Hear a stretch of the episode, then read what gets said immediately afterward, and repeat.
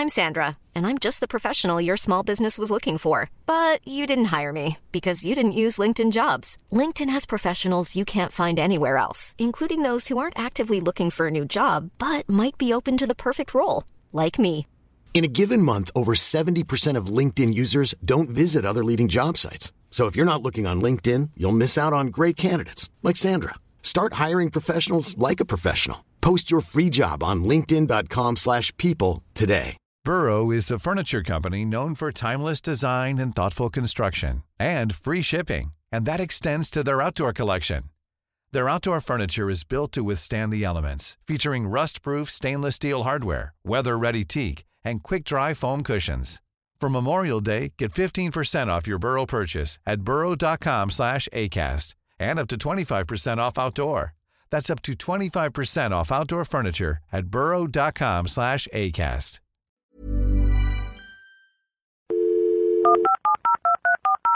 This podcast is a Roifield Brown production. Find others on iTunes. All right. Yeah, I know. This is Dumpty Dum, sponsored by managers.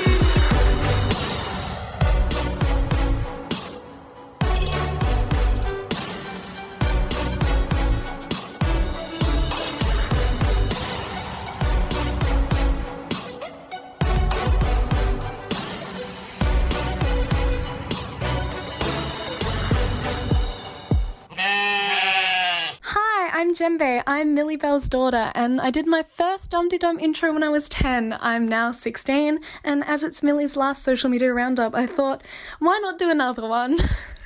Dum dee dum dee dum dee da, dum dee dum dee da da, dum dee dum dee dum dee da, dum dee daddly da, dum dee daddly dum dee daddly dum dee daddly da, dum dee dum dee dum dee da, dum dee daddly da. This is Dum Dum, the show about the reality docudrama that are centered on Ambridge in the heart of the Midlands. I'm the powerful locomotive that is Roifield Brown, and with me I have the little engine that could. Kerry Warbis. And we are joined by the evil Dr. Beeching, who is. Peter Fickling. And the last part of this week's slow descent into steam engine whimsy, folks, is you. Now, this week's Dum Dum is from Jembe, who is the daughter of our soon to be departing Millie Bell. Um, Kerry, if somebody would like to send us in a Dum Dum, how can they do that? If you would like to sing us a Dumpty Dum or leave us a plot prediction, then call us on 0203 031 3105. Leave us a message on SpeakPipe or send a text message starting with DUM to 077 862 00690. Thanks to Yokel Bear and Millie Bell, our social media supremos, Cosmo for his podcast roundups, Mike Hatton for his character counts, Shambridge for her voices, and to Lucy V. Freeman. On this week's episode, we hear views from Rosie Porty. I think going to hear her twice. Uh, Dusty Substances, Claire from Clapham, Cranky Yankee, and Sandra Jenkinson. But first, we have our burning issue of the week.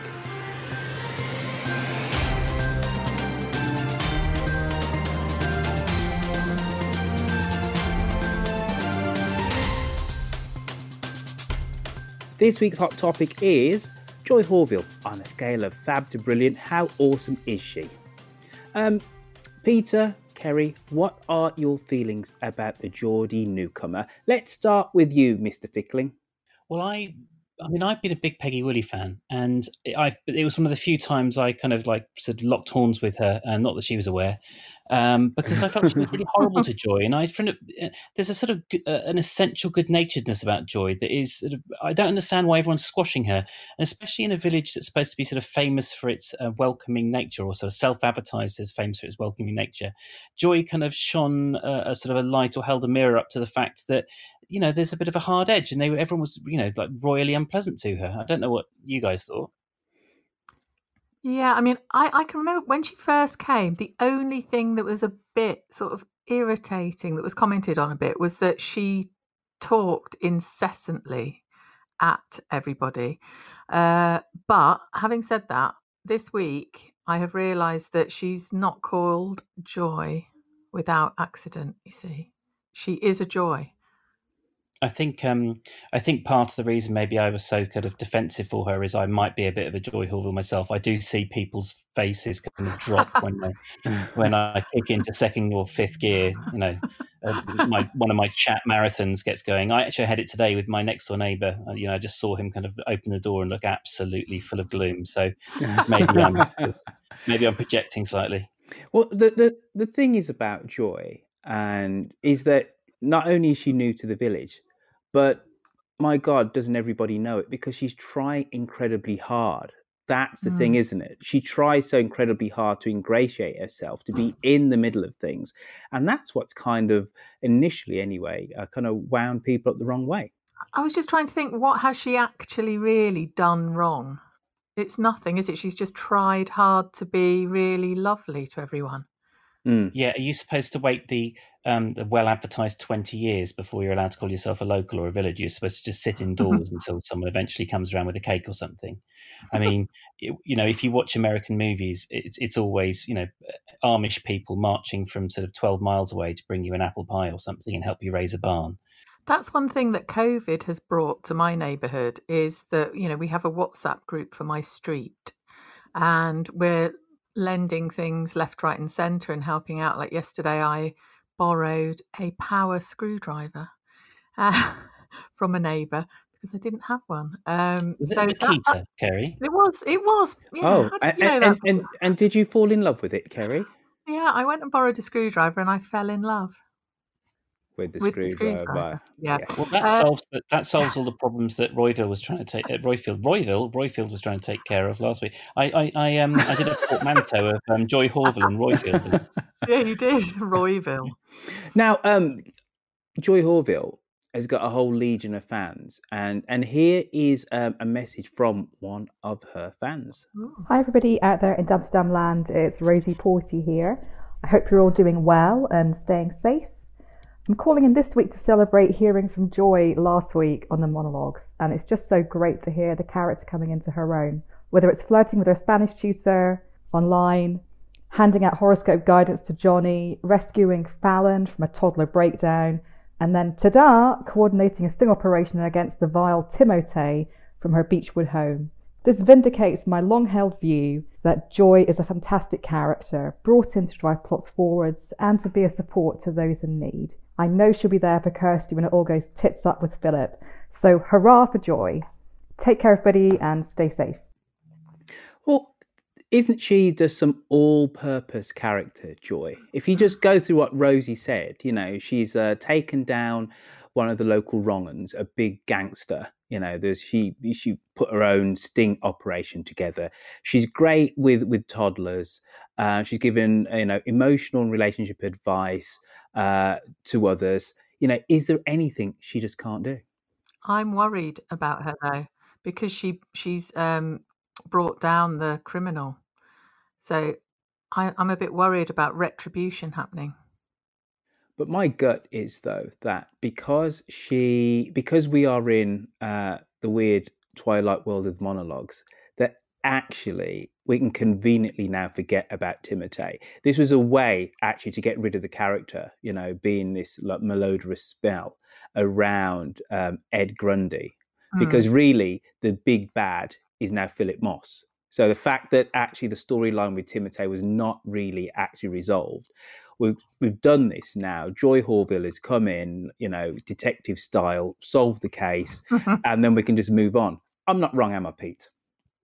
Well, I uh, yeah, I mean, I, I agree. Uh, in, in, fact, the whole the only thing that annoyed me about um, Joy sort of capturing him. Sorry, you keep on saying Timothy, and I keep on forgetting his name. Timothy, that's it. Yeah. The only thing that annoyed me about Tim being caught was that it did seem a bit low rent. He's gone from being this kind of well-connected mm-hmm. gangster, sort of operating um, pan-national schemes, to going door to door trying to make seventy quid. Pan nationals. It was barely pan Borsetshire. Where are you getting pan national from?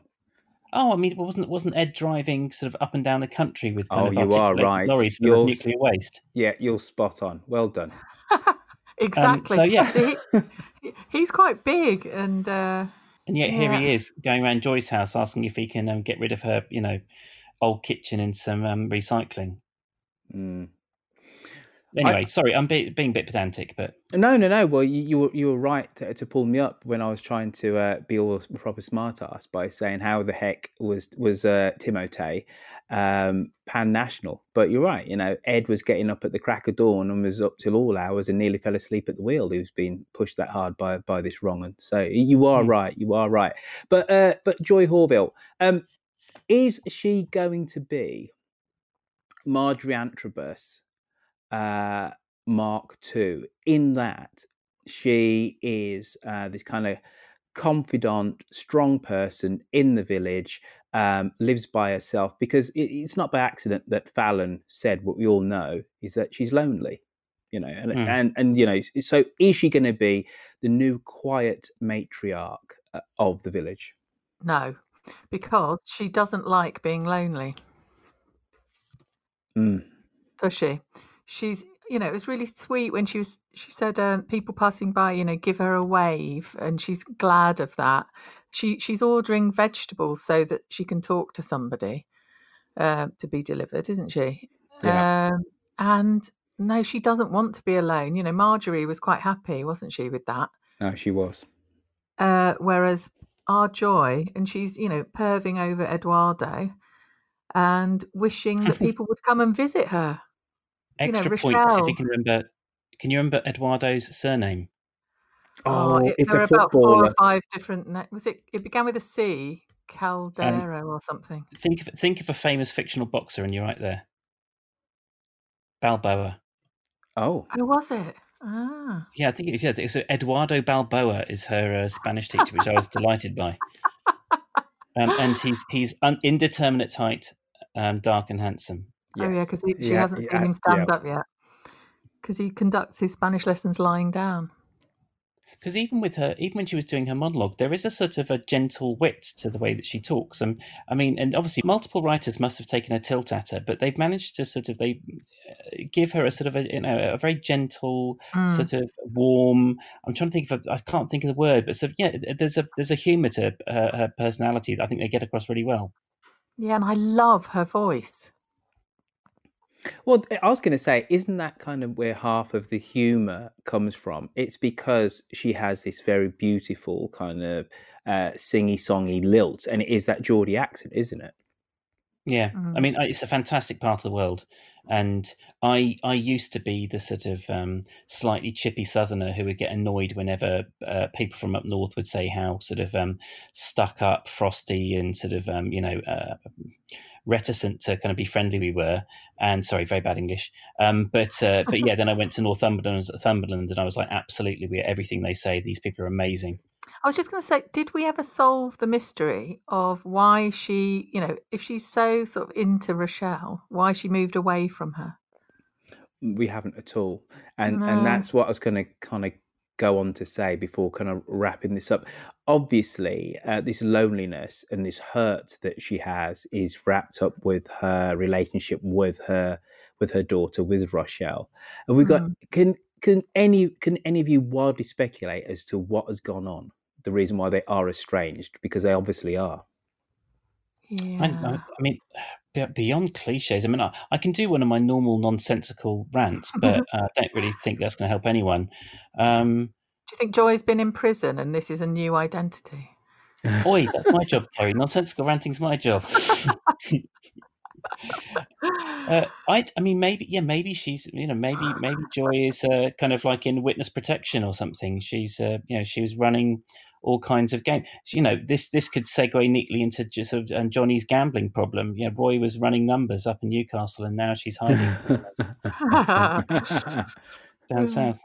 Well, let's see how long it's going to take uh, for us for, for the script writers when everything is back to normal. It- you know, when we get to the heart of actually what's gone on between Joy Yeah. and her daughter, because I don't even think we know where Rochelle lives, do we? I don't. Hmm. Is it's not that she's up in Newcastle. You know, It's she's not I think I don't think. No, she spent some time this week talk disapproving of Rochelle's parenting methods. There was some Yeah. sort of stuff about screen time, and she was Mm. talking about how the kids were playing around the pond or whatever it was. And that's the first time I think she sort of said anything negative about Rochelle in in public. She's in public, and obviously that's part of the monologue. Um, sort of uh, delivery method. But you know, previously it's all been Rochelle's the greatest, she's successful, all this sort of stuff. Um, it might it might just be so. It might be what was that amazing program with Rob Brydon, the one that kind of launched him, um, uh, Geoff and something. Ah, where he's in the taxi. Yes, exactly. Yeah, Marion and yeah, yeah. Geoff. It was absolutely fantastic. It might just be something sad like Marion and Geoff, and she and Rochelle has just moved on and uh, has, have, has, has a busy life. It might be something as prosaic and as dull as that. Mm. Bless Joy when she said, "You can't Yeah. put a price on a smile." Oh, Sorry to sorry to return to a, a previous one of my pet theories, but I do feel that basically they made a mistake getting rid of Vicky, and now they've just had to re re engineer her um, in Joy. I do feel like she does a lot of the jobs that Vicky used to, and I was a big Vicky fan. Just You are right, but there's more pathos actually with Joy than with Vicky. Uh, Vicky, Vicky's pathos was in that she w- always wanted to be a mother, and then she she has motherhood, and then it was going to be her fighting uh, to um, to make sure that uh, Bethany was going to be accepted by you know by society, and we never quite had that, did we? Because uh, the Tuckers got shipped out uh, to Brum. Whereas Mm. with Joy, it's written much more on its sleeve. You know, this the character of Rochelle, her daughter, and their estrangement um, is just been there fr- from day one. yeah, But but but but I agree. They they do serve similar uh, a, a similar purpose. Though uh, Vicky wasn't exactly the busybody in the village that that Joy is. But now you know, but now Joy is going to be. I mean, it's going to be glorious to see. You know, are we? How many? How many times are we going to hear people saying, "Oh, I got Joy wrong," or "I've got to go and you know, maybe I should have given Joy more time," and "Oh, look what she's done for the village." You know, the Grundys are going to be round there. Clarrie's definitely going to do something nice for her. I don't honestly see her as a busybody either. Oh, 'Cause she busy- is. No, I didn't think that. No, No, no, she she's, is. she's just interested in stuff. I don't think busybodies. There's an element of not niceness about them. I, I honestly can't think. There's of, no She agenda. hasn't got any side to her. Yeah. Well, okay. I, I suppose this is how we, uh, you know, what we associate with the expression busybody. I don't mean it in terms of she wants to run people's lives, but she Mm. wants to be in the middle of the village. Number one, because she's new. Number two is because she's lonely. So Mm. she will appear to be a busybody uh, for people. You know, if you're Linda Snell, and this woman, you know, pushes away uh, into the. You can imagine how Linda would would think that this woman is pushing away into the village. She hasn't quite done Yeah. her time yet before she wants to be on the committee organising uh, the flower and produce show or the village fete, Mm. etc. You know, um, it's not that she's a bad person at all, but it's a case of you haven't quite done your time. You know, you haven't been here for, for 25 years before putting putting yourself up for parish council type of thing. Props to Fallon then for inviting her round and Yes. recognising that she's a lovely woman who just needs a If- bit of company. Mm. And even at that point, Harrison was like, "Oh God, it's Joy," you Mm. know. Yeah. Although he's going to be a big fan. Well, Mm. exactly, because they're they're a crime busting double act now, aren't they? I mean, I think I think um, Roifield, you were talking about perception, and um, Kerry was talking about the kind of you know the emotional truth. I mean, I can see how. I mean, it basically everyone else is playing catch up with what we, the listener, have known since day one, which is Joy is a decent and good person, and to question her motives and look for some kind of more malign intent is just to get it all wrong. Yes, victory. um, my my last thought on Joy Horvill um, Mm. is this: it's not by accident that she lives next to um, Kirsty and the evil Phil, because when that goes splat, um, she's going to be there uh, to pick up the, the Kirsty pieces. Ah. you know we've had this foreshadowing with her you know um when she was trying to bring round food there was something when uh, kirsty and phil first moved in and i can't remember in, in whether she was bringing around food for them or she was saying you can come round to mine or something or another that was it she says you can come round and kirsty and phil had to run out there do you remember You Yeah. know, so they are setting they are setting up a relationship between Joy and Kirsty when Kirsty finds out what Phil is up to with his horses, um, she's going to be there to pick up the pieces. Absolutely. Yeah, because other th- other than Fallon inviting her round, I'm trying. I was trying to imagine who else in the village would sort of have time for her. Because um, there was Tony for a bit, wasn't there? Mm. Uh, that didn't go too well. Uh, But, But we like Joy, don't we? We don't want Joy to suffer any more than she has to. We want her to have a nice package. Well, unless either of you got any more to say about Joy Horvill, I think we should do a little bit of this.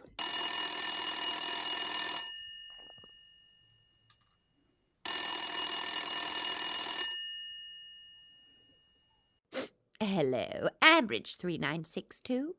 First off, it's uh, Waking Kraken. Hello, Roifield and all Dundee Dummers. It's Nick, the Waking Kraken from Deepest Hampshire, along with the Chickens of Ambridge.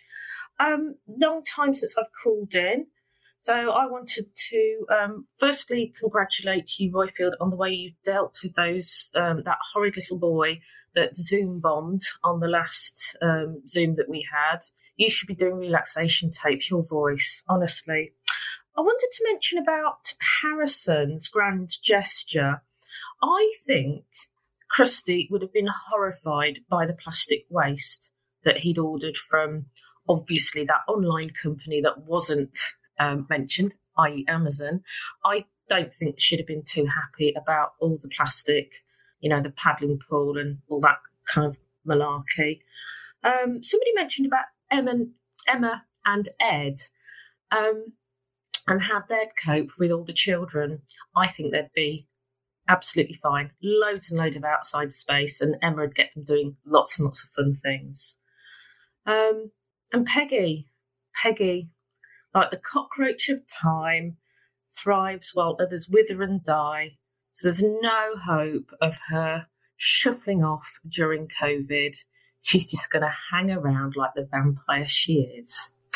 Anyway, you've kept me going over lockdown and various bits and pieces, and um, hope to talk to you too. Take care. well, thanks, Waking Kraken. what was this Zoom bomber then? Because I missed that, Roy. Um, it was when we did Sunny Ormonde, who plays Yeah. Lillian. Um, there were about four people who um, weren't supposed to be there. Uh, there were, I don't know, about 70, between 60 and 70 people on Zoom. And I was just admitting people, admitting people. And they, they were smarter than the first time, you know, with them, he- where the old gentleman just got his John Thomas out and just went for it. Yeah. Um, so, Sorry. yeah. I, I didn't know about that. Did you not? Peter. No, no. Peter, it made the national news, sir. It you know, did. w- w- where have you been? So, so this time, um, it was I don't know, 10, 15 minutes in. I'm speaking to Sunny, and and and I said something, and three people just answered uh, line after line. You know, I said to Sunny, "Are you going to?" I, I can't remember exactly what it says, but you know, um, are, are you going to do X, Y, and Z this weekend with your family? And somebody said, "No, I'm effing not." Uh, but obviously, when people speak, their name comes up, and then quite simply, you just go and just remove them. Yeah. Uh, this happened three times in very quick succession. Like it wasn't even a hassle. Then, um, when I when we went on to the quiz, uh, doing the picture round, somebody started drawing over uh, the images, and at first I just let it go, and then they started making drawing some kind of lewd stuff slowly but surely, and I just says, look, just stop, right? I don't know what pleasure or fun you're getting out of doing this. Um, we are here just to enjoy ourselves. We haven't done anything to you. Stop spoiling our enjoyment, Mm. right? Just stop. And they did, and they went. Oh. Yeah, yeah, yeah. So that that's what uh, they're referring to, and um, yeah, they just Yeah. they just Well, stopped, just just Well disappeared. got what they well i mean maybe they maybe it's some they wanted to be told off in your you know apparently in your very uh, smooth and beautiful voice kerry i didn't realize this has roifield got a very attractive voice i mean i haven't we all Oh. know that but No. well, you really Uh, put. Oh, thanks, thanks, Kerry. No, I Uh, didn't say no. I was like going no. Pete thinking he didn't have a nice voice. But uh, yeah, you have got a lovely voice. Obviously, Oh, you it. make a living out of. Uh, It was it, it was just being firm, but not lo- losing losing my rag and stuff. It's a And it- really good tactic, that though, isn't it? Because what it does is just highlight how idiotic they are, really. Yeah. which is great. Well, and it doesn't work on me and Kerry, so I mean, you know, um, what else did Waking uh, Kraken Uh, say? She said that Peggy's a vampire cockroach. Well, So I'm quite. I'm a bit of a Peggy Woolley fan, and I just think this piling on that people have of uh, of Peggy Woolley is just mean beyond belief, considering she's supposed to be ninety odd and whatever. She's Yeah. she's the matriarch of that family. She had an abusive alcoholic husband. She brought up uh, three kids by herself, etc., etc. She came out of the Mm. East End of London. You know, the gal did good. That's the way I. She- That's the way I see it. She also brought up, which did not occur to me at all when I was listening to it, about the amount of plastic that Harrison was purchasing. yes. Mm. I, I, I didn't even think of it. Did you two? That it, you know, the plastic pineapple fairy lights, the paddling pool, uh, goodness knows what else. There was a whole list of activities and things which we can perhaps talk about later. But Mm. It was all Yeah, a bit OTT. I mean, nice effort to sort of show the woman that you love that you want her to have a relaxing time at home. But Maybe was- I, I, Mm. I think I think it's a, it's a an astute observation to make. You know, Fallon of all characters is going to want to upcycle, recycle, but who's to say that actually he didn't get everything actually secondhand and is then going to donate it? You know, on free cycle. We don't know that he actually got them from Amazon. He could have got them Mm. from FreeCycle himself. only Dwayne the courier can tell us. that was that was actually um, um, a high point of the week. I thought was uh, was Harrison's little preparation. Little. Uh, sorry, the sorry the length of the, the length the, the length of the description. Right? No, you're right. It was quite sizable. I mean, it was uh, yeah, it was Magaluf in a back garden, wasn't it? It was quite something. It really was. What did he call it? Costa del Ambridge, he called it. Yeah. Mm. Uh, cocktails, intimate pergola, uh, a, a massage, a barbecue, a disco. Uh, what else was there? Oh, uh, watching Reservoir Dogs. Oh, On he did a bag search and frisked her as well, didn't he? Yeah, I mean, it's, it's something I have to remember. Mm. Which, uh, uh, which I mean, this is the thing. So something I have to remember when I listen to the Archers is that I'm not, I am not, first of all, in Ambridge or in any way the target audience for pretty much anything that anyone wants to do. But would Kerry, would you, how would you feel if that was that you came home and your um your Mm. partner had laid all that on? Um, yeah, the cocktails in the paddling pool, great. All the rest of it, bit bit much, to be honest. And he was the playing? La You've just come Bamba as well, which is a bit of a no-no, really. Kerry, go around the corner. You're not allowed to come home for half an hour, so you're now late. You're in your clothes from a hard day at um, you know, at work, and you step in, and the first thing is you have to, you know. And by the way, you, you pointed out on your tweet There's a bag search. He's he's got an agenda. He was very, you know, uh, Oh, Harrison has some pent up frustration. Mm. So I think you know Yeah. he, he he accelerated pretty fast. Well, uh, Daisy scuppered that, didn't she? Mm. The arrival of Daisy. I, I, Mm. I, I don't know. Just the whole thing just felt a little bit too clunky for me. Just I, I don't know. I'm trying to be as generous as possible. I appreciate that. I don't know. Can we just have another If he, caller if in he had done, if he had done three of the twenty-five things, that might Mm. have been okay. Well, I, I, I, I don't know. I, I really like. I like people to be happy, and I think Yeah. in in terms of drama, it's hard to write people that are in love and that are happy. Write them in, in an interesting way.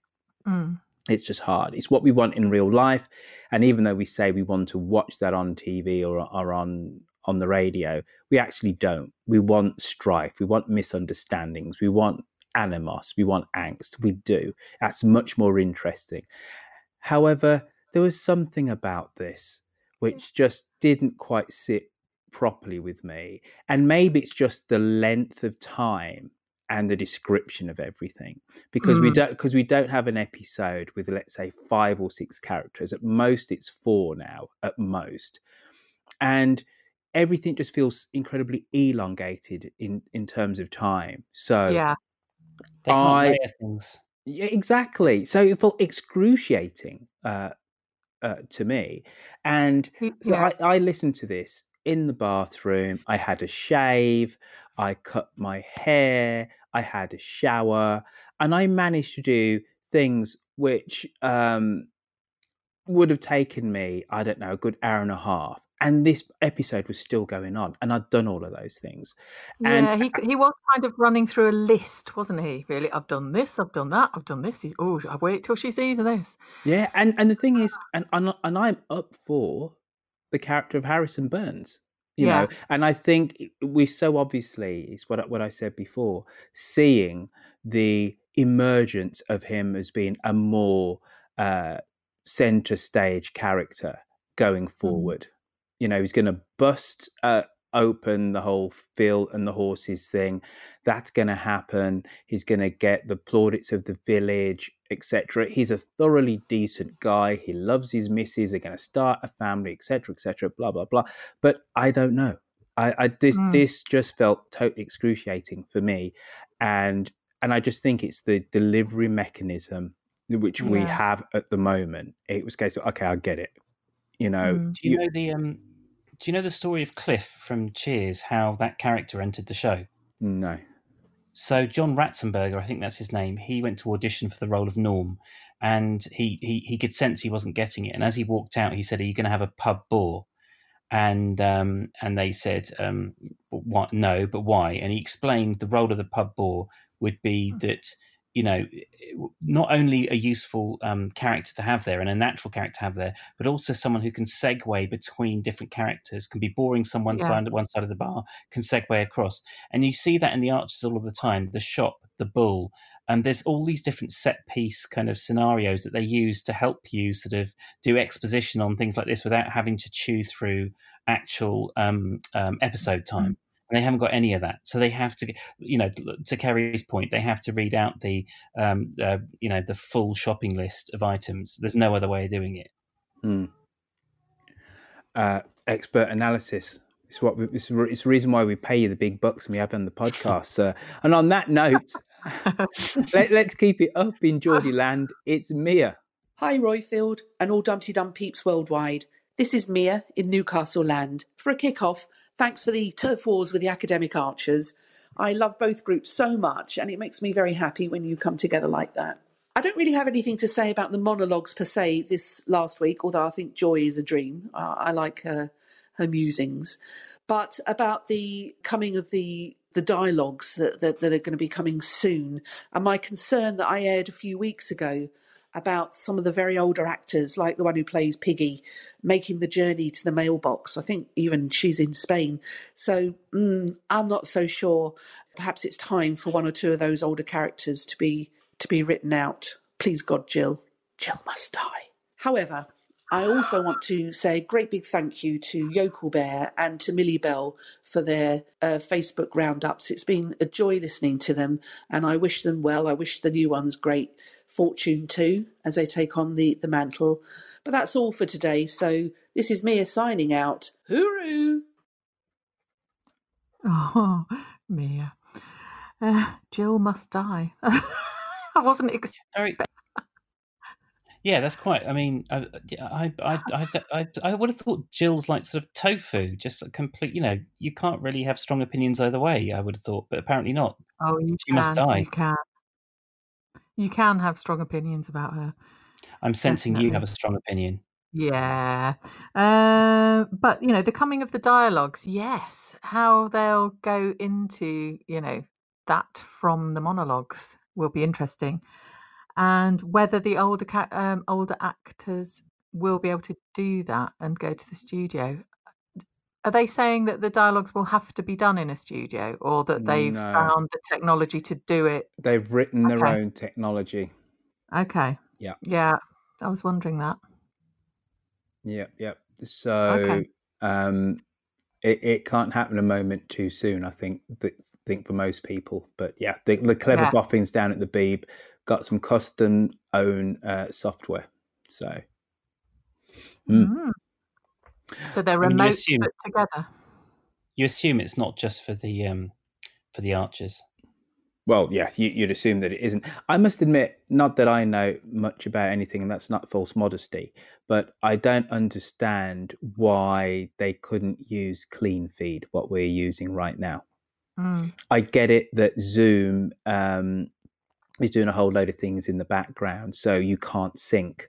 But the, but uh, with clean feed, um, it's much more syncable, and um, is just like a, live Yeah. open, open channel. So, uh, uh, um, but maybe they've just modified this. Who, who, who's to know?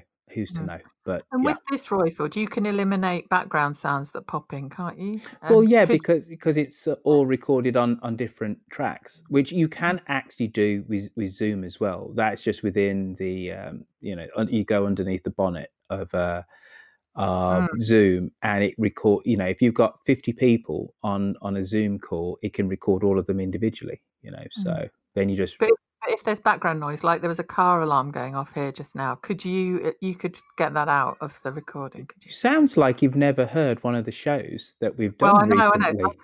I'm, I'm talking to the audience here, my love. oh, sorry, sorry. it's a rhetorical question, Oh. you know. Uh, But you ye- can, can't yes, you? Kerry, you yeah. can. and could you put sound effects on as well in the background? Like, Uh, could you put a sheep at this point when we're I, I, talking? you know what? You know what? Right now, right in the edit, when people listen to this, they think we're in the middle of Brookfield. You know, Ah. there are sheep uh, bleating. There's a couple of pigs over in the corner, um, a, a snorting, whatever pigs do. And yeah, I, I, I will layer all of that on. However, Can you yeah, you hit please. Command Shift Barry White for me, please? Give me you know a rumbling baritone, deep voice. That would be much appreciated. No, but I can play a little bit of Barry White. You know, I can only work with what I've got, Peter. Do you know what I mean? Oh. I- I'm not an alchemist. you know, so- and then I prove your point with my reedy little laugh. yeah. Only a fool maybe takes things for granted.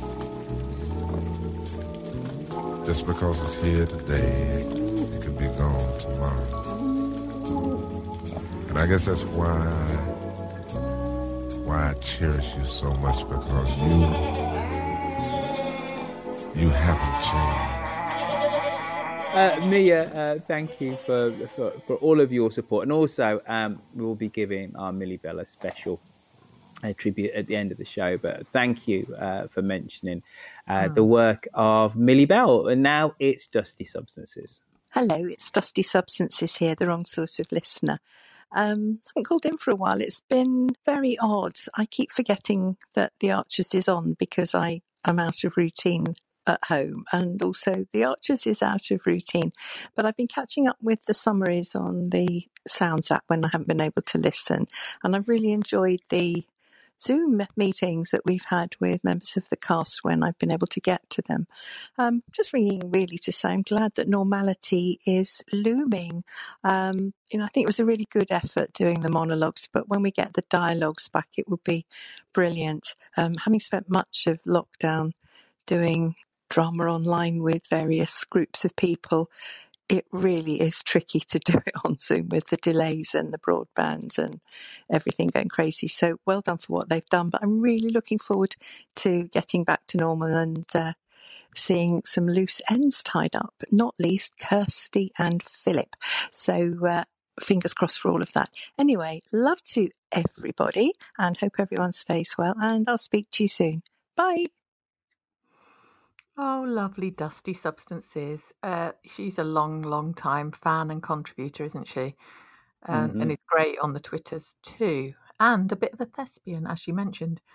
Uh, so she's been out of routine and is very excited about normality. And, you know, the Kirsty and Philip thing, will they sort of get straight into that when the dialogues start happening? You two told me off for being naive about that, but I really, really want my um, it's more of a request or prediction or a combination of the two. I really want Philip not necessarily to get away with it because I do understand that's not how docudramas work, but I don't Yeah. see why we can't have the audience knowing one truth and then the knowing the truth and the people in the village not knowing about his side life.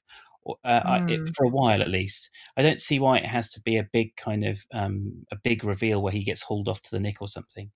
Um, I, anyway, that's what I hope. I really, I don't, I don't want Kirsty and Philip to end quickly. I want them to keep on going as a couple.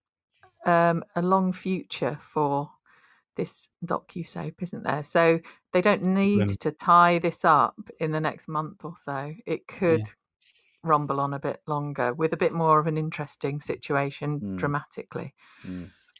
Kerry, are you Yeah. as impressed as I am how secure Roifield's managed to make this bed sit?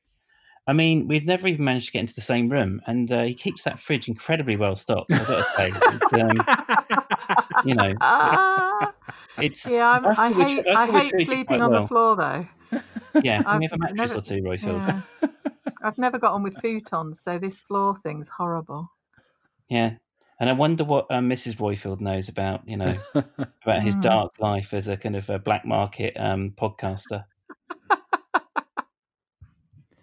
really good record shop in the late 80s to 90s doing UK garage black market. Anyway, Claire uh-huh. from Clapham.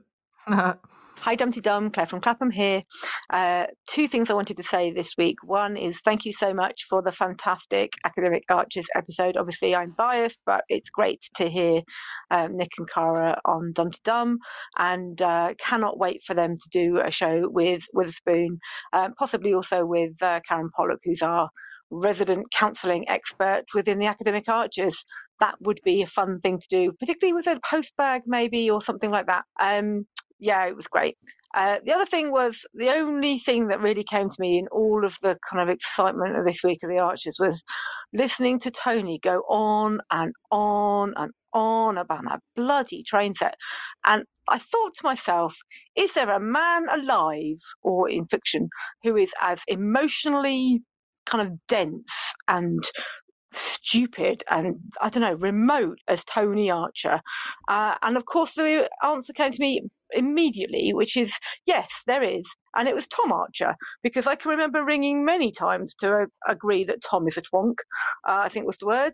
And that he was emotionally dense, and um, you know, so like father, like son.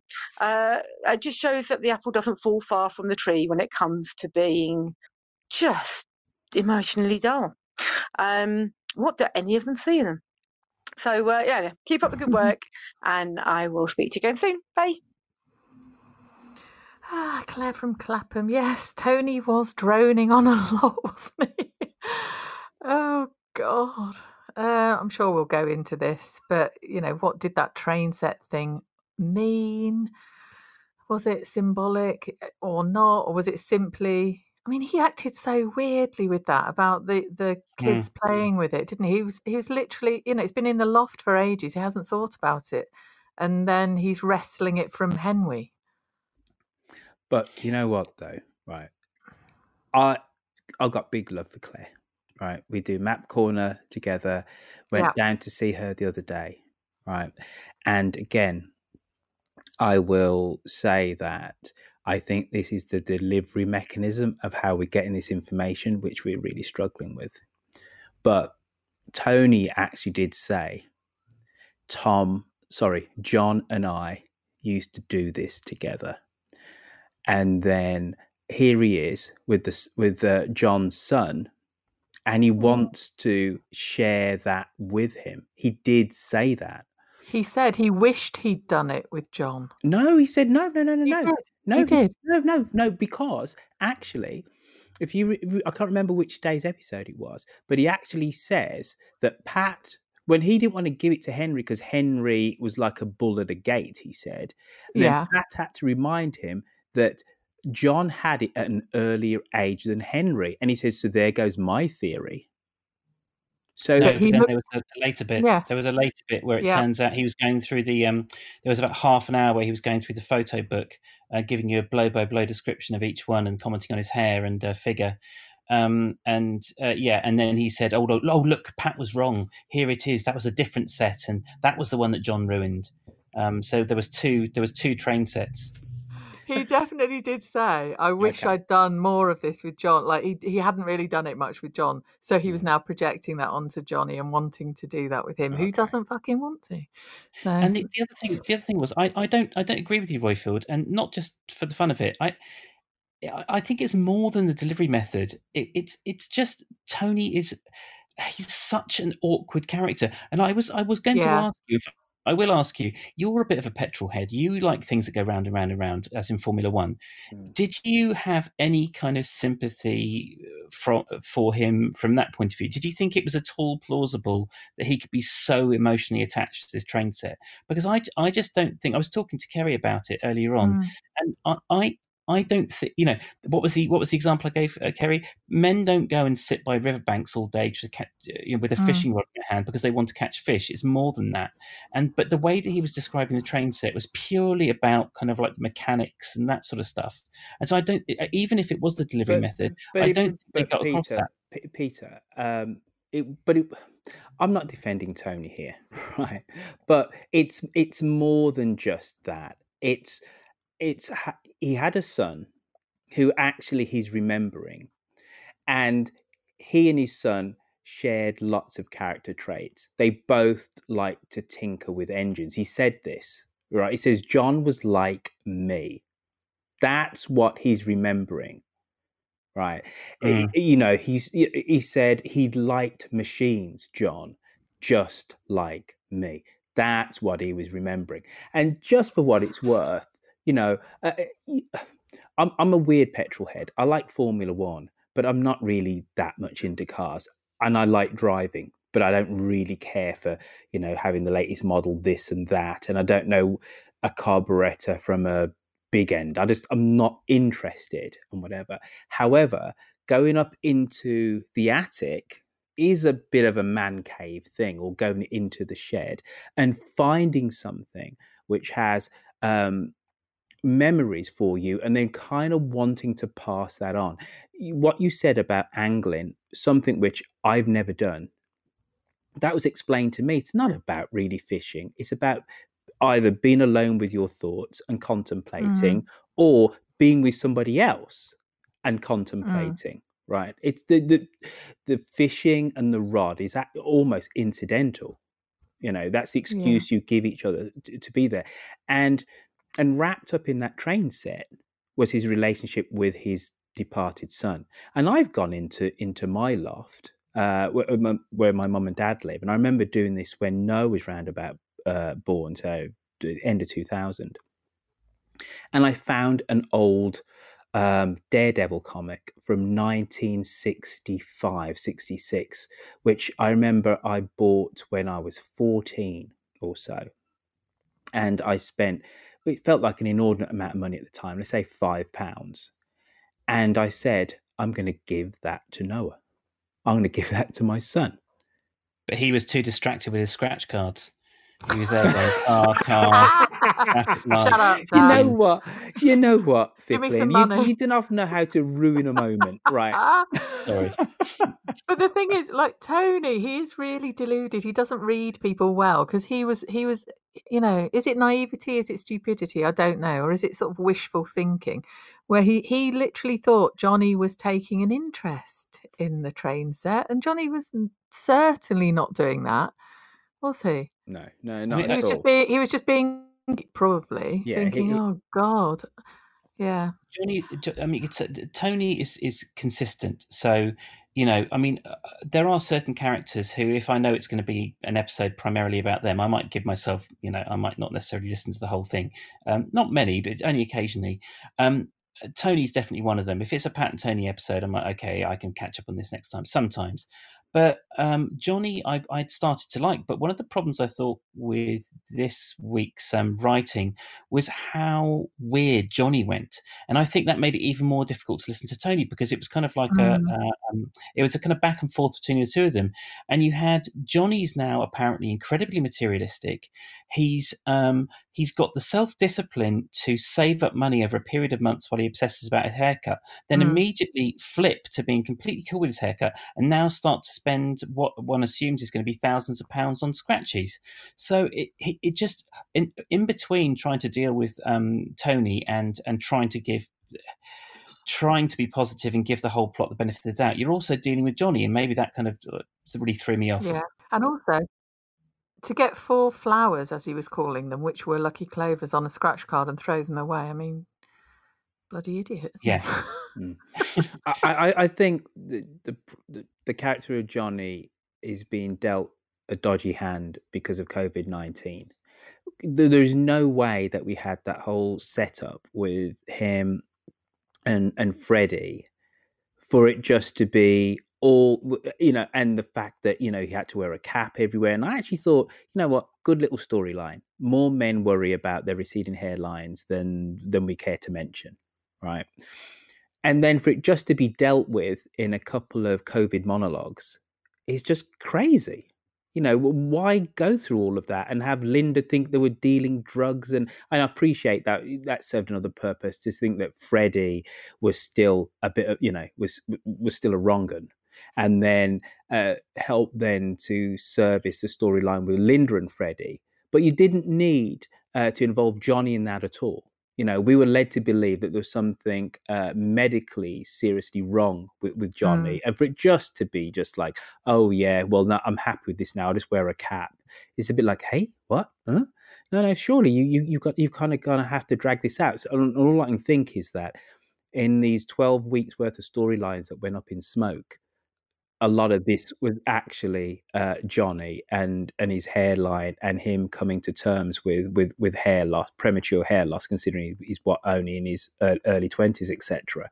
And this is just a nod and a wink to that. So because when we come back out of the covids, um, we're going to move on. God, it feels so long ago that um, Tony shaved his hair off and sort of went, "You can do it," and they all did it together, and it was all fine. Mm. I was mm. kind of thinking, was that pre-COVID or I can't remember. But yeah. It, oh, no, it wasn't. Was it? It was. It was at the mm. start. It was the start when we, uh, mm. you know. But hey, yeah. it was just just bizarre uh, in terms of mm. the the lopsidedness of it. You know, we had this big setup, and then uh, they're, they're kind of hip, cool, and trendy, aren't they? Asymmetrical hair haircuts. Yeah. Mm. that after thoroughly going through Claire from Clapham's call and giving it the thorough doing over that it needed, it's time for the Cranky Yankee. Hello, Dumpty Dumpters. This is the Cranky Yankee calling from the Metro New York area. And I want to compliment you all for your exquisite analyzation. I know that's not a word, but I've been in isolation way too long about the Archers. Um, it's always a pleasure to listen to the podcasts and to see how inclusive the community is. And I just want to say, keep going.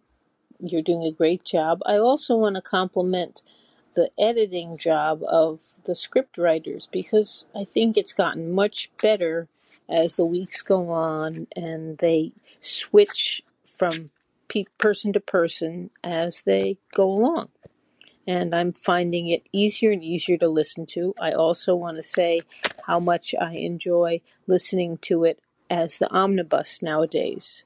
Okay, bye bye. Oh, cranky Yankee. Uh, yeah, so it feels like the editing's getting better in the monologues, just as we're moving into the dialogues. Would you agree that that's happened? Can you notice an improvement in how it's been put together? Peter? Oh, Roifield, I was, I was, I was thinking you would take that. Uh, no. Oh, no. okay.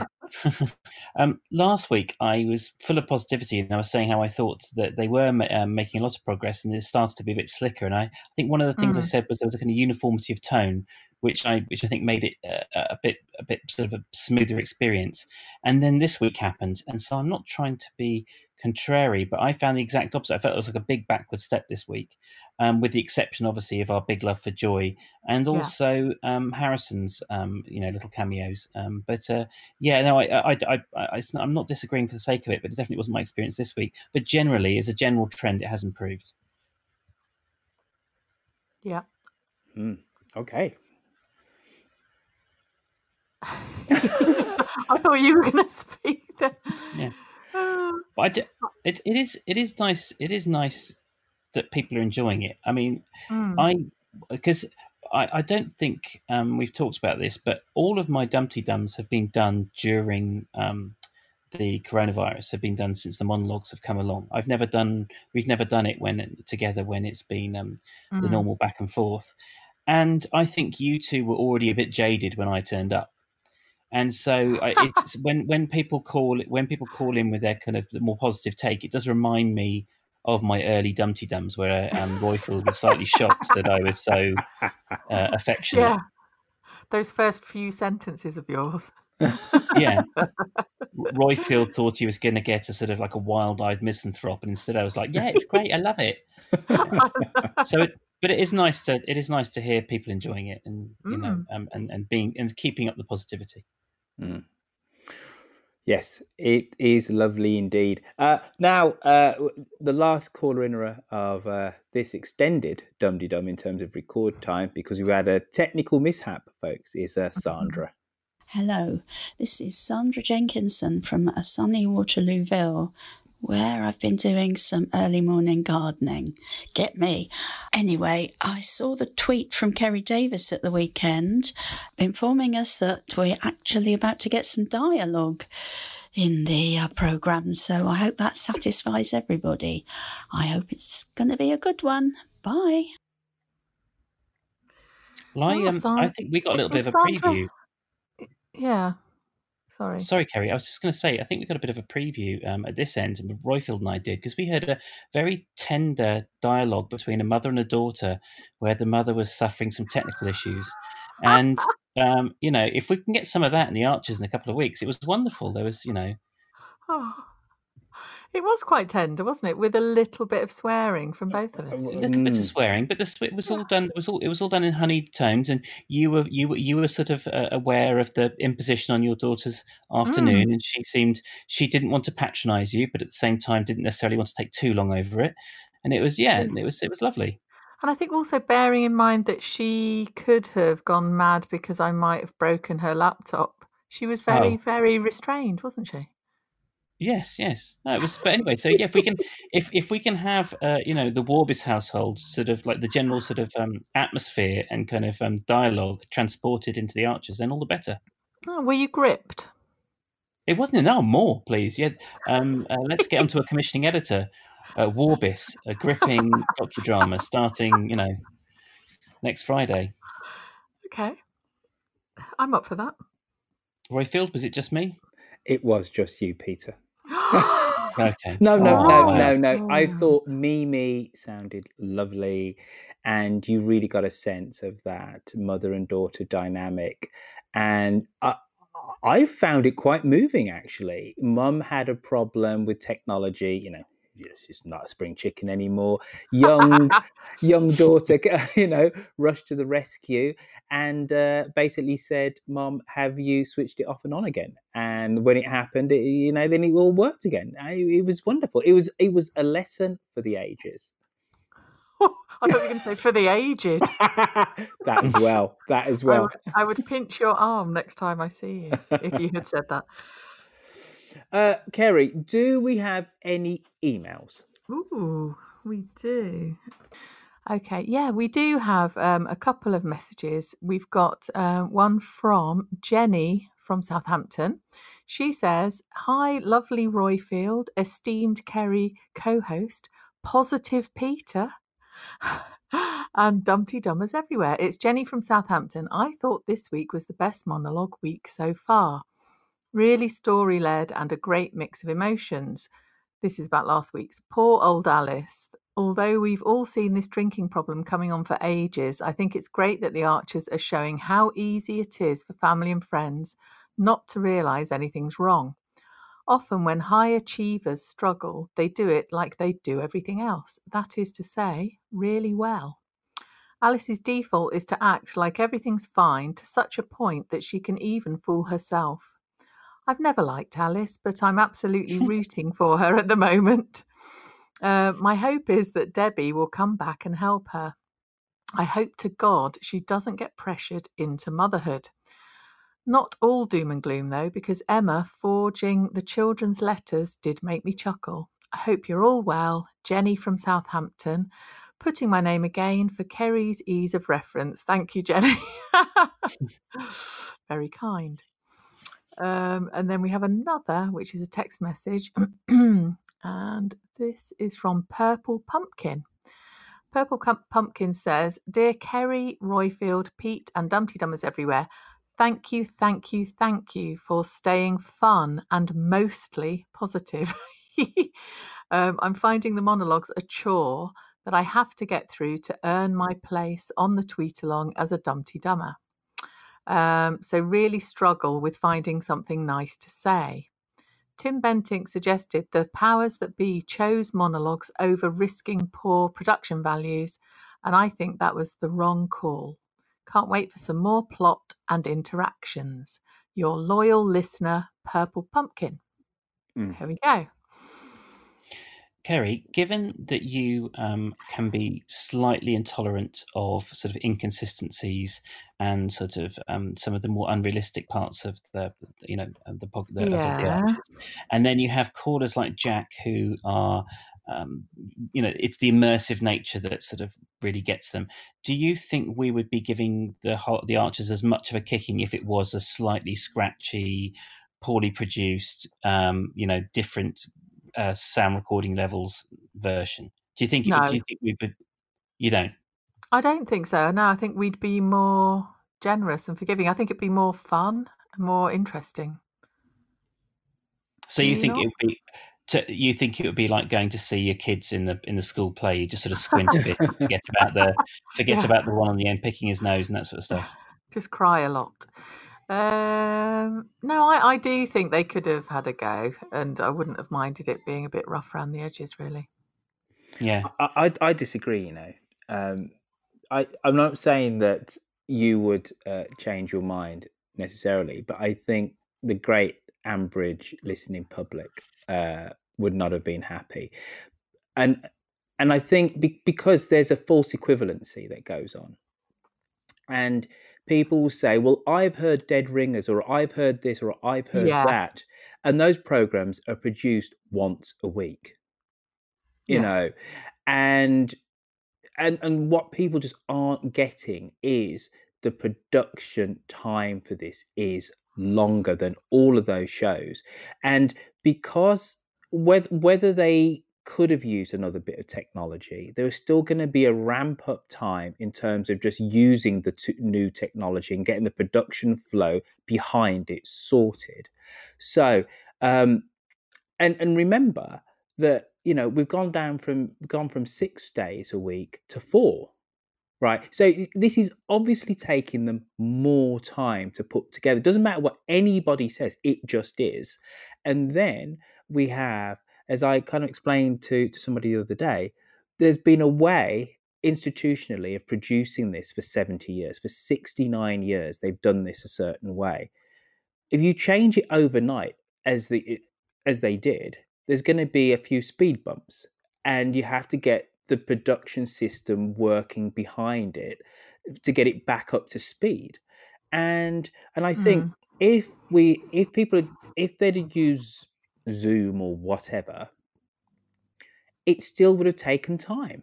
And Mm. and that and there wouldn't have been uh six episodes a week. You know the editor the technical person all these people have to get their heads around this new way of doing things because they've institutionalized themselves for 69 years of doing it one way rightly or wrongly that's just Mm. you know that's just going to happen and then we would then people would have says it sounds crappy What about dead ringers, or what about blah blah blah blah blah that do one of these a week, and that sounds and that sounds awesome. I think they're damned if they did, and damned if if they didn't. The only thing that would have really appeased people is if they'd have gone right. We can't do this. We're going to go off air for two weeks, three Mm. weeks, and then you could have come back with anything. People would say, "Thank God for that." But because they just went in effect seamlessly from the old way to the new way, people just gone, "Oh, I don't like this," because all these other BBC shows, they, it's all fine for them, forgetting they only do one of those a week. So There I just think third that. way. Go on. Sorry, Roifield, there is a third way that no one's discussed, which is the way they used to do Rainbow, the children's program. Did you know that Zippy, Zippy and George were voiced by the same actor? Oh. I did not know that. Yeah. So you know, if Tim and a few of the other actors could, uh, you know, tool up and you know do a bit of bit of impersonating.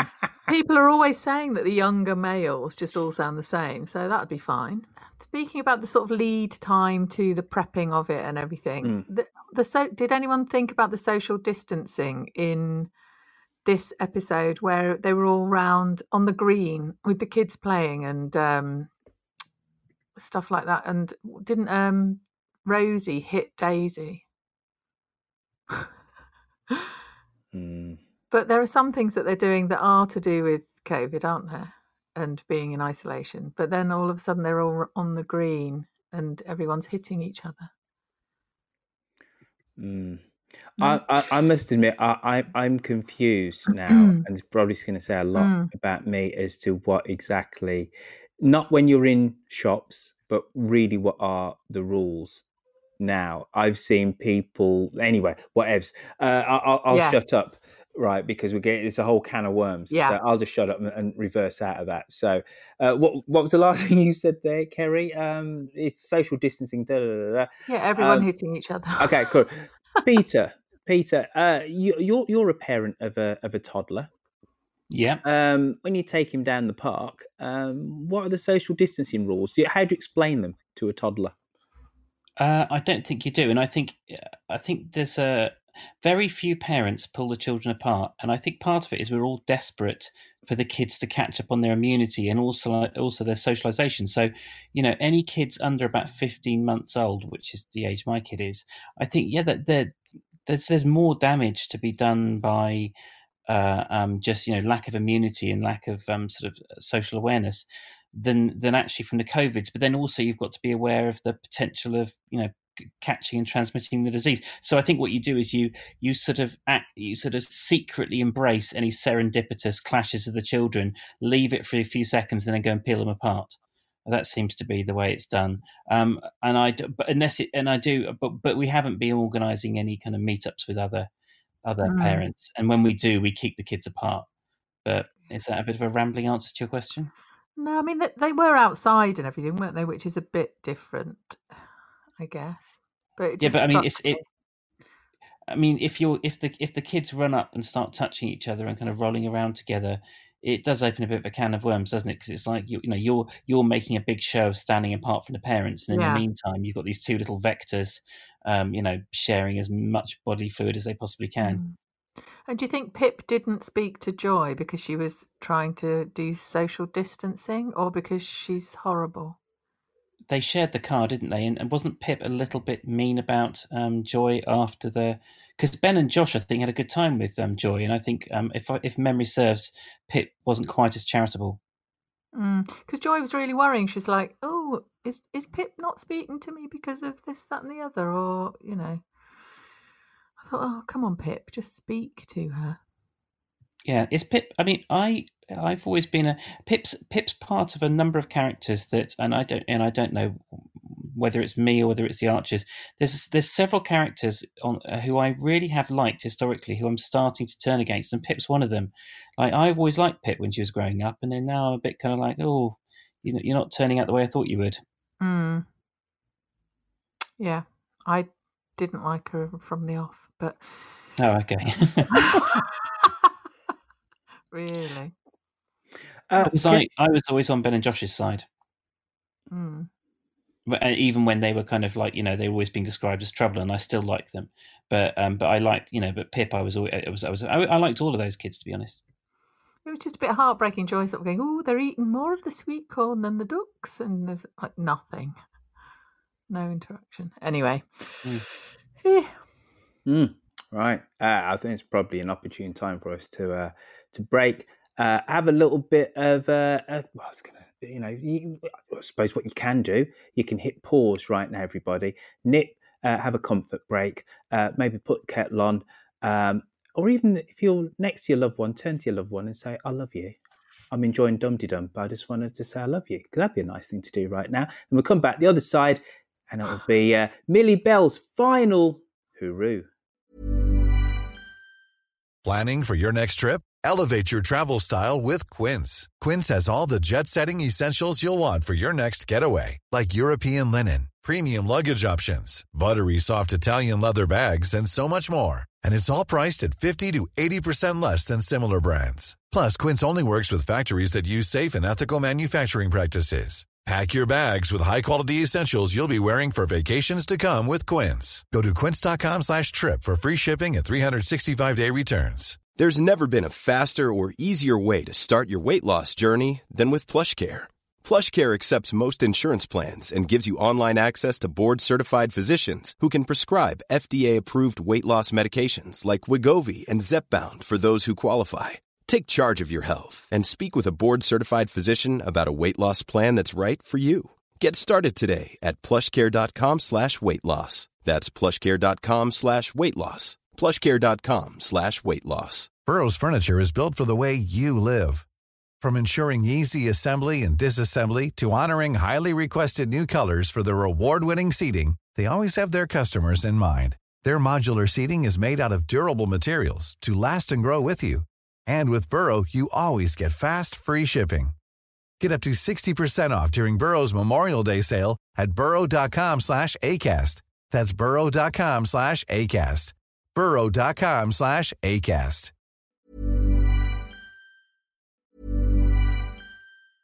Cool fact a crocodile can't stick out its tongue. Also, you can get health insurance for a month or just under a year in some states. United Healthcare short term insurance plans, underwritten by Golden Rule Insurance Company, offer flexible, budget friendly coverage for you. Learn more at uh1.com. Mom deserves the best, and there's no better place to shop for Mother's Day than Whole Foods Market. They're your destination for unbeatable savings, from premium gifts to show-stopping flowers and irresistible desserts. Start by saving 33% with Prime on all body care and candles. Then get a 15-stem bunch of tulips for just $9.99 each with Prime. Round out Mom's menu with festive rosé, irresistible berry chantilly cake, and more special treats. Come celebrate Mother's Day at Whole Foods Market.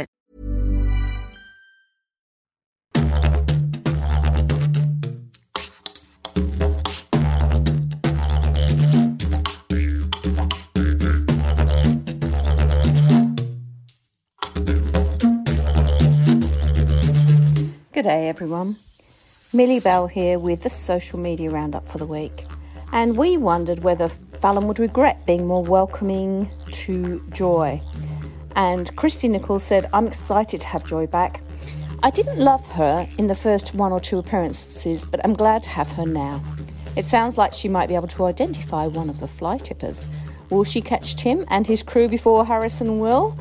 Hmm, well done, Christy. And Katrina Wong said, while I would have the same reaction to Joy as Kirsty, aka Hyde, I have a lot of empathy for her because she's lonely. Rosie McGlynn said, Joy is fab and will be a great friend to Fallon. I don't see the issue with multi generational friendships. I have friends who are 30 to 40 years older than me and feel very fortunate to have them in my life. Uh, Sandra Jenkinson said, Joy is lonely. That's why she invests too much in other people. My guess is that she will be supportive to Kirsty when the time comes. And Rob Williams said, Blow Fallon and Joy. Nobody else think Johnny is approaching industrial to Olympic levels of stupidity? What was it, £50 on scratchers, only to throw them away without actually checking what the winning symbols are? And that's without going into the pointless futility of astrology, not understanding just how long the odds are. So thank you to Rob for uh, bringing us back to our senses with that. I have to say, I absolutely agree. Joy is obviously very, very lonely. She's also incredibly kind, and I would avoid her just because she talks too much and it would drive me crazy.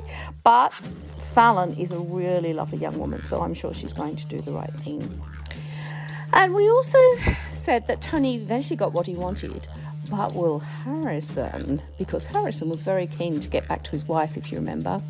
And Stephen Bowden said, I found the Harrison Fallon holiday thing a bit too much by the end of Thursday's episode. It was good to have a bit of a plot, albeit something self contained. I don't believe it will open up anything more complicated with uh, Timothée dropping Ed into the silage, but there's only so much romantic policeman I can take. And Rob Williams said, What did Harrison say when he was deciding whether or not to call in and tell Joy what had happened? That's not what gets me messages on Susan's radio show.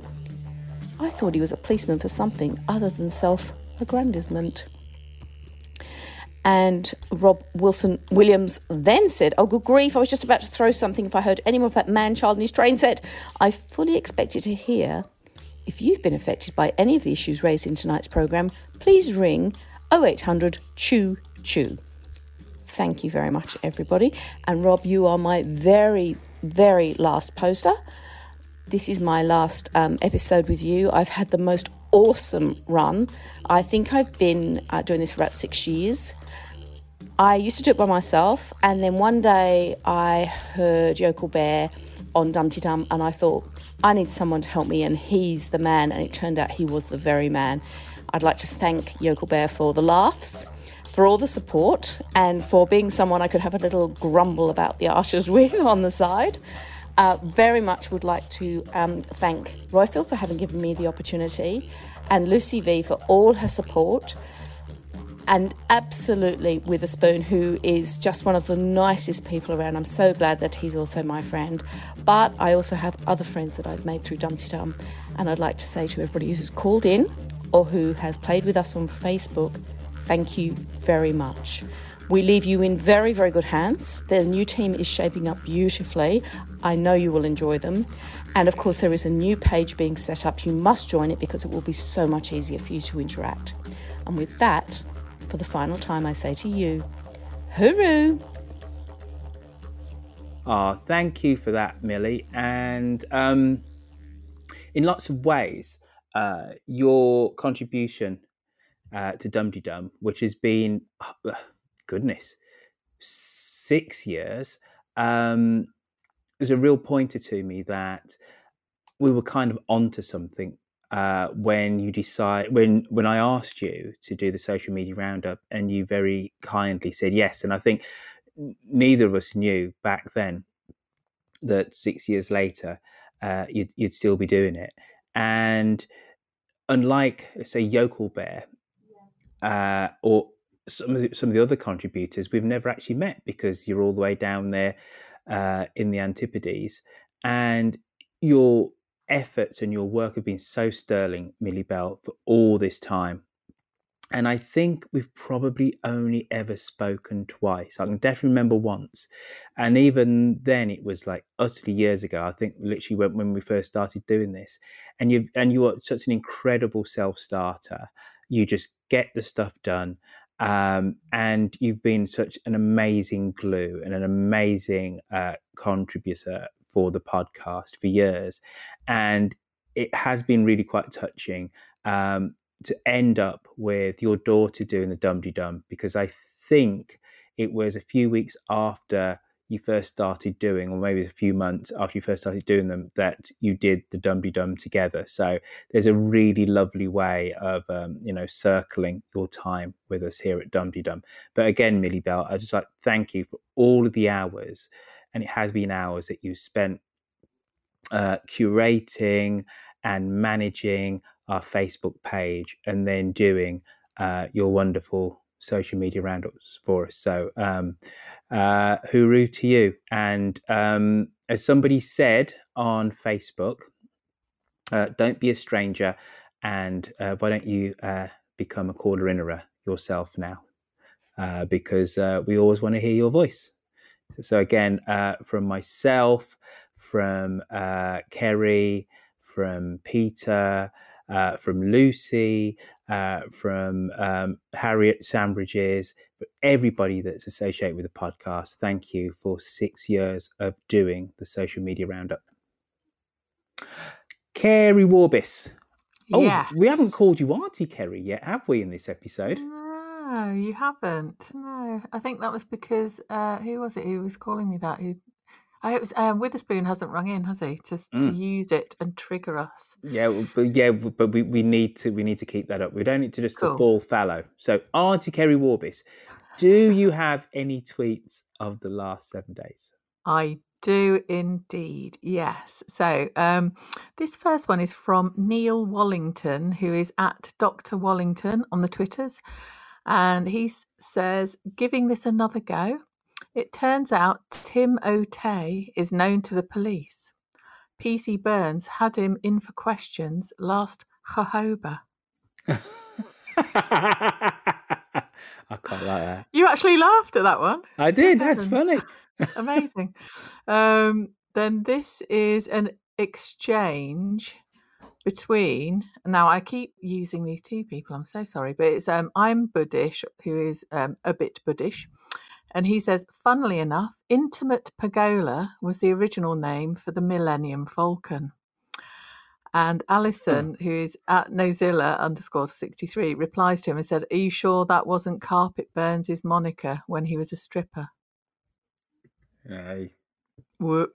um, this next one, I put it in here, and I think you might edit it out because it's not very charitable, but it made me laugh because it's just really simple. It just it's from A- Amanda White at Amanda White Art, and she says, "I think it's time Tony was sectioned." but you might not want to leave that in. I don't know. Uh, we're nearly there. We've got one more, and then the tweet of the week. And now this one is by at Pete Fickling, and he says, "Donde Bloody hell, Farrell está?" being straight. Yeah. he says, "Donde está el hombre de tipo de fly? Por favor, pet." oh, I laughed out loud in the street when I read that. Uh, but this is tweet of the week, and this is um, by Ian at Rutharian, and he was replying to a tweet of mine. So it's all a bit incestuous, this. But I put Harrison's got the raging horn because he did at the end of the show. And Ian says, whereas Tony has got the raging hornby. Uh, good. You didn't laugh, but it's clever. Obviously, he's referring to uh, Nick Hornby of uh, Fever Pitch and those early 90s uh, yeah. uh, books and stuff. Uh, Of folks, uh, dumdydum.com. Uh, go there. It's got it's got stuff there. It's got uh, links to all of our stuff on on the on uh, on YouTube. Oh, and I've, I haven't said this for a few weeks, but uh, please go onto YouTube and go and subscribe to our channel. Uh, we have got to the magical uh, mark of a thousand, uh, which means we'll probably start getting two pence a month uh, from the good people down at YouTube. Uh, but we are putting more content up on YouTube. Um, this week, I will put up my interview with Ben Norris, which is his first day on set, which I, I did right at the start of the, of the Coronas. But that's before the Friday Zooms kind of like took over and stuff. So uh, we still have that. And I've got a lovely interview as well with Anya, who played Lexi, uh, similarly about her first on set. So go on to YouTube, type in either Dum Dum or Roifield, and uh, it, it all points to the same place. And uh, you can watch uh, all the past Zooms, uh, but then also uh, there will be some new content as well. Um, a great way to help keep the whole kit and caboodle, which is this podcast, uh, on the straight and narrow is by going on to patreon.com and uh, and donating two dollars per show, and it helps whenever we've got a few expenses uh, to pay for things like SpeakPipe or some new coding that needs to be done on the website. It means we can actually get it done. So um, if you want to go and support uh, the podcast uh, financially, you can do that by going on to Patreon com. Uh, you don't have to give us shekel, give us money, give us moolah. And we know that times are hard. We're in the middle of a global pandemic. But one thing you can do, if you haven't got any uh, any readies, is maybe go on to Apple iTunes, write us a review because that is a great way for us to have the oxygen of publicity so we get more listeners onto the podcast. Now, uh, the next bit's in red. Yes, it is. Remember to get in contact, you can send us a voice message via SpeakPipe on the website or call 0203 031 3105 to leave a message or send a text message starting with DUM to 077 862 00690. You can find Yokel Bear uh, on uh, Twitter, quite simply at Yokel Bear. You can find Dumdy Dum at Dumdy Dum. Kerry Warbis can be found at At Kerry Warbis. Pete Fickling is at Pete Fickling. and I can be found at Roifield, which is R O I for India, F I E L D. Uh, on Facebook, we are moving from our page to a group. And people are saying, Why are you doing this, Roifield? I will tell you. Uh, because if you have a page, it means that it's um, more labor intensive for the admins. We have not one, not two, not three, not four, but five new admins and you actually heard one of them today. It was Sandra Jenkinson, is one of our new admins. Um, so what we decided to do is move to a group scenario, which means that when you post a message, uh, good listener, you're not shuffled onto that little funny right column on a page. You go onto the middle of the page, and really, it's much more democratic. And talking about democracy, you'll be seeing you'll if you go onto the uh, Dum Dum Facebook group, you'll see that I got a right slap across the chops by the listeners for one of my suggestions that I said we'd do on the group this week. I won't tell you what that is, other than to say, why don't you go and sign up to D- the Dum Dum group on Facebook to see the kicking and the shellacking that I got uh, from uh, half a dozen of the listeners for just merely suggesting something which people says no, Roifield, we don't want that on our Dum Dum Facebook group. Stop that, cease and desist, man. So yes, uh, so go onto Facebook, type in Dum Dum. You will see there are two Dum Dums. The one with the big blue masthead, which has the lovely picture of Pete and Kerry, Auntie Kerry, and then with Yokel Bear and Millie Bell, and with me when I was about 20, 20 stone lighter. Uh, that's the one that you need to sign up for. Uh, it's the Dum Dum group. Uh, you need to answer a very simple question, and then you get in there, and all fun and hilarity then ensues when you are a member of that Facebook group. I have to big up my Flick App posse because the Flick App posse uh, deserve a big up. So I'm bigging you up, Flick App posse. You're saying, what is the Flick app? Quite simply, you go onto either Apple iTunes, type in Flick, and then, uh, or the Google Play Store, and it is an app where, uh, quite simply, when you download it, you type in Dum Dum and you get Dum Dum on your phone. And I quite like it it's all a bit kind of like bit personal, bit intimate with the other Dum Dummers. And uh, we just have fun down there. So big up to the Flick app posse and especially to people like Drew and to Rosie Porty, who are all over that app. That's us. Uh, that's been um, a week in Ambridge, and uh, the monologues are nearly over. I hear cheers from Middle England, uh, and uh, good times, good times are just around the corner, folks. And as uh, one of the uh, listeners said, we've this has been a trial of all of us and we will be shown our mettle by being Ambridge Ultras, by uh, listening through the last three months. We understand the reasons why they did what they had to do, but they've kept some small flicker, a small light that is forever Ambridge glowing. But my God, do we need a raging fire uh, when the, when these uh, monologues are over? My God, they need to burn that barn down, quite literally, metaphorically, in every other which way but because I can't take much more of this. There's a- uh, Pete Fickling, would you like to sign off? Yeah, thank you, everyone. Uh, how about you, Auntie Kerry Warbis? In the words of Joy Horvill, you can't put a price on a smile. Toodle, everybody. See you all next week. bye bye.